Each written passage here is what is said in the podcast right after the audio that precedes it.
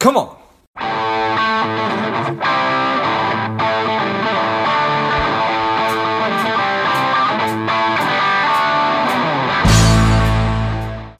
The strong, the powerful Judy Ryan has returned to Money Savage. Welcome back, Judy. George, I'm so happy to hang out with you this morning. Thank you. Yeah, yeah, excited to hang out with you. Judy is an author. She is a consultant, a trainer, a coach, a speaker, and the CEO of Life Work Systems. And again, back on Money Savage. Excited to have you back on. Judy, tell us a little bit about your personal life, some more about your work, and why you do what you do. I'm always hesitant to say this about my personal life. I'm a mom, but I'm also a grandmother of nine grandchildren. it makes me sound like Ma Kettle. Uh, but I've been, I was born and raised in St. Louis, and um, I do a lot of hiking and walking in the in nature. I live purposely by a lake complex in Maryland Heights called Creve Coeur Lake, and um, I'm an avid reader of all different kinds of things and a lot of psychology and business, but also you know suspense and science fiction and um, I love to present and write. So I have two columns that I write, and I have a published book. And as you know, I'm going to be doing my own podcast with you soon. Yeah. So some of the things that I'm doing. My, the thing I would want people to know most about me is that my mission is to create a world where people love their lives. And right now, it doesn't feel like a lot of people are loving their life, but that's truly what drives the car for me in my life is to remember that and to bring myself back to that. So uh, I think when I discovered what that mission was, I've always been that person, even when I was a little kid. So, so that's a little about me. I love it, and with everything going on, and with with your mission being to help people love their lives, how do you how do you sort of on? Is it with each organization you that, that, that you're working with are are are you digging in to figure out what the major pain points are for the employees and then kind, kind, kind of remedy that it's like how do you start peeling the onion well I, f- I feel like um, the way that i do it is probably not always immediately focused on the pain points per se but it's more about uh, well it is and it, it isn't it's more about helping introduce to people a new onion. You said peel back the onion. A lot of us, uh, a lot of people that we work with don't even realize what they don't know that they don't know. Hmm. And so, I, I, mean, even if you look at the nature of what's happening right now in our country, um, it's a system problem. And people talk about it that way. They say we need systemic change, but they don't really know what system needs to be dismantled and what systems need to be put in place.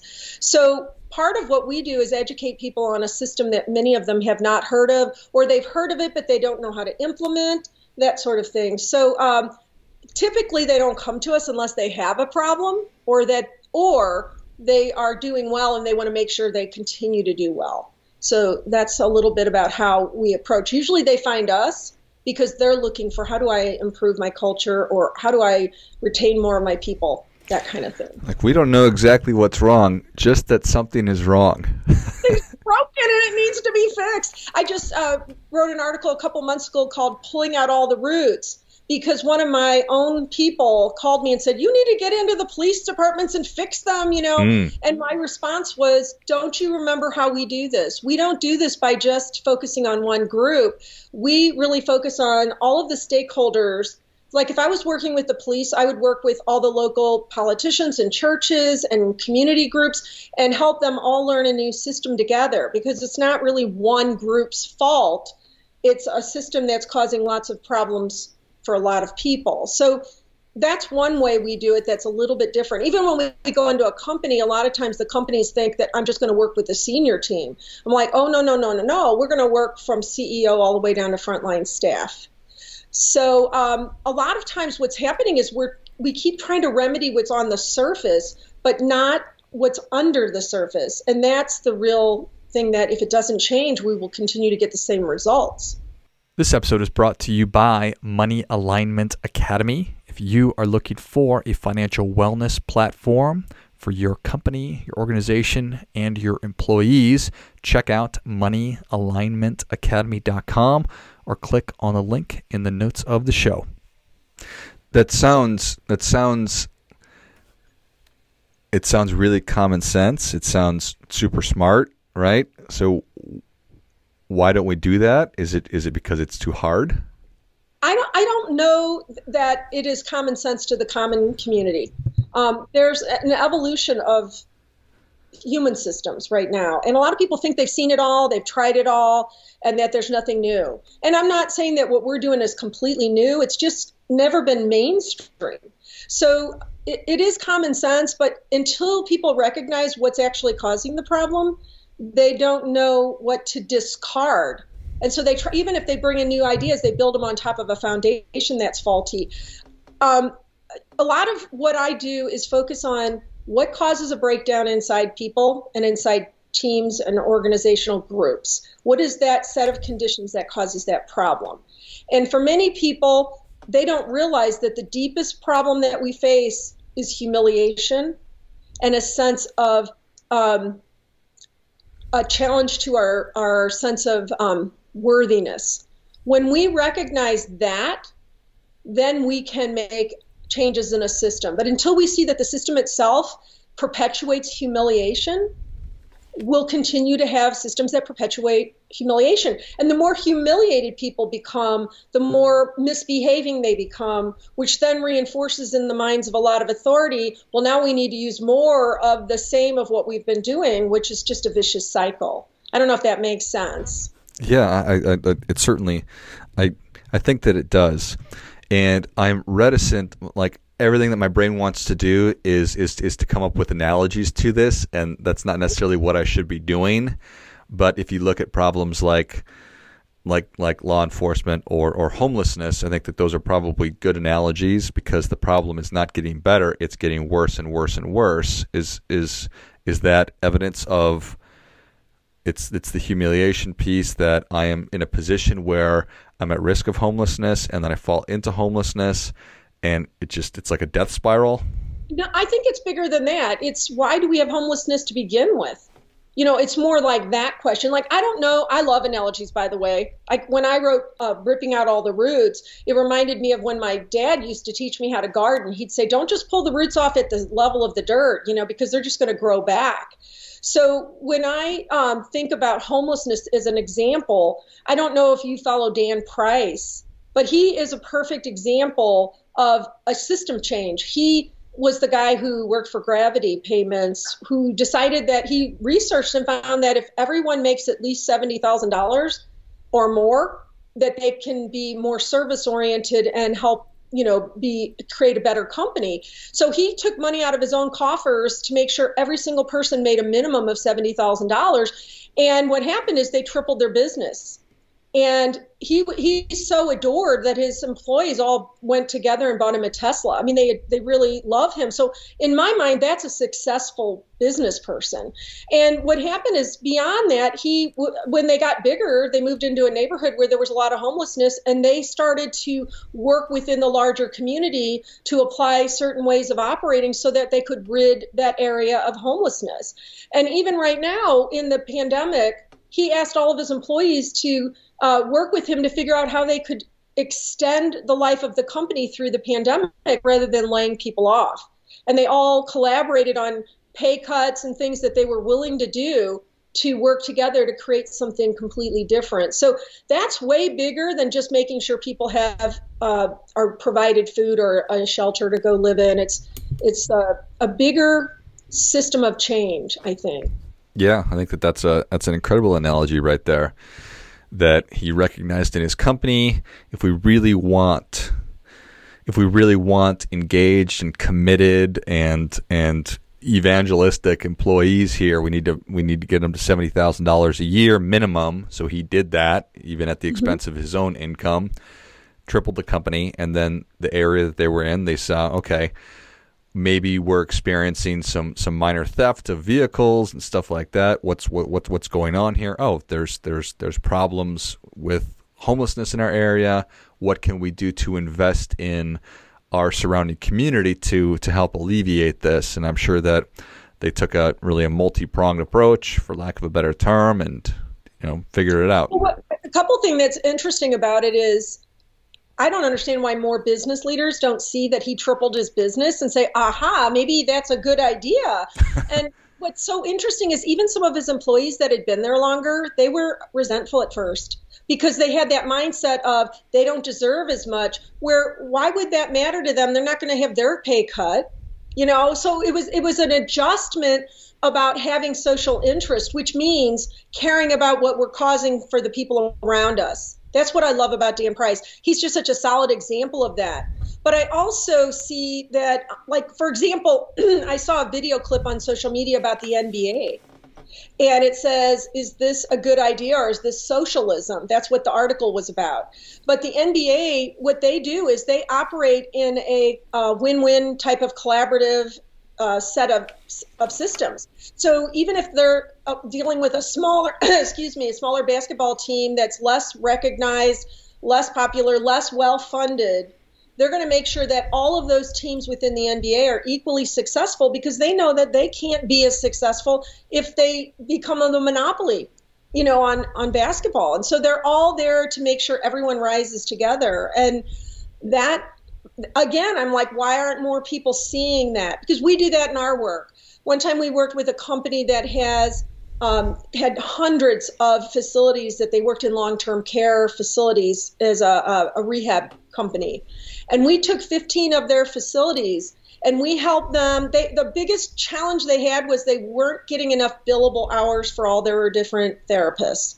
And what the the company was doing was using a lot of Gestapo tactics, putting little wristbands on them where they had to push the button when they were in a billable hour, and then they'd get censured if they weren't getting billable hours. It was very, it became kind of cutthroat and fear fear laden. And so when we came in, we taught them how to be results oriented as a collective so all of the 15 facilities worked on helping one another to get the billable hours they needed so that everybody was able to focus on quality and was adequately supported instead of competing against each other for various things like patients and billable hours. And and they got an increased amount of billable hours because they changed the way that they were functioning as human beings. And it was aligned with who they most wanted to be as opposed to feeling like they were being you know, uh, tracked and policed all the time. Yeah, yeah. Nobody, I can't imagine a single human being that would want to uh, to be under that kind of scrutiny or Regime. control. Yeah, right. Yeah. um, in terms of go, going back to some of the people that that at um, at Gravity Payments that that were resentful because they'd been there for a long time and they're looking at these newbies that are now making seventy grand, was that a challenge to their worthiness? I think, yeah, I think that because people are so protective of, am I okay?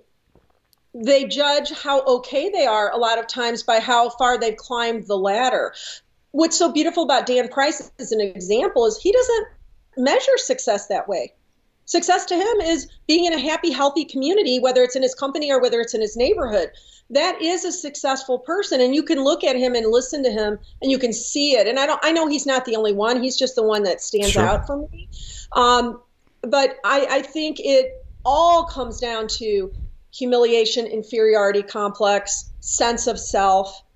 The only way we really get sense of self is when we care about what's happening to all of us. I really believe that. My uh, one of my favorite remembrances of the twilight zone was a story about a guy who dies and he goes to he sees these pearly gates with all these people smiling at him you know and they say oh we're here to give you whatever you want.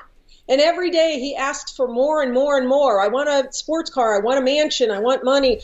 And by the end of the week he can't think of anything else he wants. And finally he says to the people i thought heaven would be a little more fun than this. And they said who said you're in heaven? Isn't that a kicker Nice. you know, that that I don't. That's a, I think the only episode I remember of that show, but it just stuck with me because we're we're really doing that in our lives. We're climbing up that wrong ladder. Stephen Covey says, you know, we're we're we're seeking success where it really isn't there, and it can. Um, that's why I think we can see movie stars or celebrities that overdose on drugs and die, even though they're beautiful, talented, acclaimed, and all of that. Yeah, that's a really powerful thing. The only time that we really get a sense of self is when we really care about everybody else. Mm-hmm. So, um, everything that, that you're talking about, it, it's it's really resonating with me, and I'm thinking about how you can apply this in in, in, in just your family life with helping help if if like I'm thinking about my son James, he's four, and uh, he's giving me a run for my money, and I'm thinking about what can I do, you know, to to to help him just just improve his situation. But it's with with spouses and business partners, and it's, it's everything. I'm glad you bring that up because I raised my family on this. And when they were three and four, I mean, they're very intelligent at those ages and they're already trying to um, understand the way life works. So, giving them a different picture of how the system of life can work is hugely valuable. We, we did a lot of school reform projects where we worked with parents, teachers, school administrators, uh, the students themselves, which most people don't include, and a, a cadre of the neighborhood. So all the stakeholders in the life of that child were involved in learning the tools and concepts. The difficult thing is that we were working in the most at risk schools in the city of St. Louis, which is pretty difficult to do. I mean, these are schools with um, metal detectors. And so it was just hard to keep that funding going, even though we did like an $800,000 project and a $300,000 project. But recently we went back to a proposal we had done for Build a Bear and it was back when the founder was um, in St. Louis, Maxine Clark, and and we proposed a diversification for them because they have an outreach to all kinds of parents and all kinds of uh, people that have children, whether it's teachers or parents. And we said, why don't you create a new focus on build a healthy pa- family, build a healthy school? That way, because when I was doing all of this, I didn't have friends and family that knew what the heck I was doing. I would have loved it if I could have been able to talk to my kids' teachers and we would have all been on the same page about how to redirect negative behavior or how to communicate or how to uh, increase this or that. And so we pitched that back in 2011. But because that particular company had been in such dire straits from the 2008 recession, they right when uh, Maxine wanted to go forward with us, she ended up selling the company instead because they were really getting close to being in the red. So we just went back to them this year and we proposed the same thing and we even sent them the, the presentation I did for Maxine. And now they want to talk in the first quarter of this year because I bet they're in the same straits they were in 2008 because their stores globally have taken big hits. And really, the community at large needs an intervention for parenting and, and educational reform around behavior um, like it like more way more than it did in 2011 so we're hoping that maybe the time is right for that but you're right. Human systems are applied everywhere. When we work in corporations people tell us this is helping me at home with my kids. This is helping me with my neighbors or my relatives. And god knows a lot of people need that right now with what's happening politically right? For sure help me not kill this person in my family. Right. You know, um, and so uh, right now, uh, and when we work with parents and educators, they say, oh my gosh, this is helping me with my coworkers because really good emotional intelligence and human systems are good everywhere. So you're absolutely right about that. And and I love four year olds, by the way. They have that crazy logic, like my uh, sister said to her son when he was four. Um, can you he had to go to the bathroom. And he goes mommy mommy i have to go to the bathroom. She said can you hold it? And he said i can't reach it. I mean that, that that's yeah, the that's awesome. yeah hilarious. Uh, that's that is amazing right there. It's a, fascinating right that that if if we're we're attempting to reform a school and educational system and we're talking to everybody except for the kids um, that's a whole nother podcast right there. So. oh my gosh! You know, one time we were asked to demonstrate a family meeting because that was one of the practices we did, and we had the four-year-old run the meeting. She was either four or five, and I asked the audience, "How many of you are surprised that a four-year-old can run a meeting?" And they're like all raising their hand, and I go, "What you don't know is I'm a dominant mother who loves to steamroll little kids at times. I had to learn how to be a good follower to a five or four-year-old, you know." And that's what's missing in a lot of companies there's a lot of people trending in the direction of what's called agile, enterprise agile, agile technology, you know, philosophy. And what they're recognizing is we don't have people that have confidence or sense of self, and they don't know how to lead or follow as the needs dictate. Oh, I'm not a leader. Don't ask me to do that, right? And what we taught our kids was how to flex between both of those positions of leading and following so that they're not uncomfortable with either. Love it. Well, Judy, Savage Nation is ready for your difference making tip. What do you have for them? All right. I would say I there's two things. One is I live my life from this motto, if it's not a hell yes, it's not a yes. Too many times we're sacrificing our own happiness because I should, I have to, I ought to. Mm. I was just asked this week if I wanted to be uh, put a chapter in some a book with a group of people, and I was like, I don't want to do that. I just knew it wasn't a hell yes. So I said, thank you so much, but no, thank you. And also, I, I mean, I'm at an age right now where one of the most valuable things I've learned is surround yourself with the people that make you happy and that enrich your mind and your heart. And the people that don't do that, if you have to be around them, be caring and respectful, but don't invest uh, more than that in them because they will be a big drain on your energy. And and it what happens is when you stop trying to be with those people, you open the space for the people that can and do uh, enrich your life and share your values, that sort of thing. So, those are two huge things that I feel happy for having adopted. Well, I think that that is great stuff. That definitely gets it. Come on, come on. If it's not a hell yes, it is a no. Maybe even a hell no. Judy, I love it. Yeah, sometimes. sometimes. Well, thank you so much for coming back on. Uh, how can Savage Nation engage with you? Well, there's lots of ways, but I would say the most helpful and easy way is to go on either our LinkedIn, on just my LinkedIn, because I love to have that connection with people and I'd love to get to know them, um, invite them on our podcast and all kinds of things. But also, our website has our phone number and our email addresses and everything, and it's uh, life work systems.com and i say it that way because everybody wants to call it life works systems and it's not. It's lifeworksystems.com and if you go on there you'll find you know all the kinds of ways you can connect with us. And we'd love to get to know you. Perfect. Savage nation if you enjoyed this as much as i did show judy your appreciation and share today's show with a friend who also appreciates good ideas. You can find judy on linkedin as well as lifeworksystems.com thanks again judy Thank you, George. It's been a pleasure. Always. And until next time, keep fighting the good fight because we are all in this together.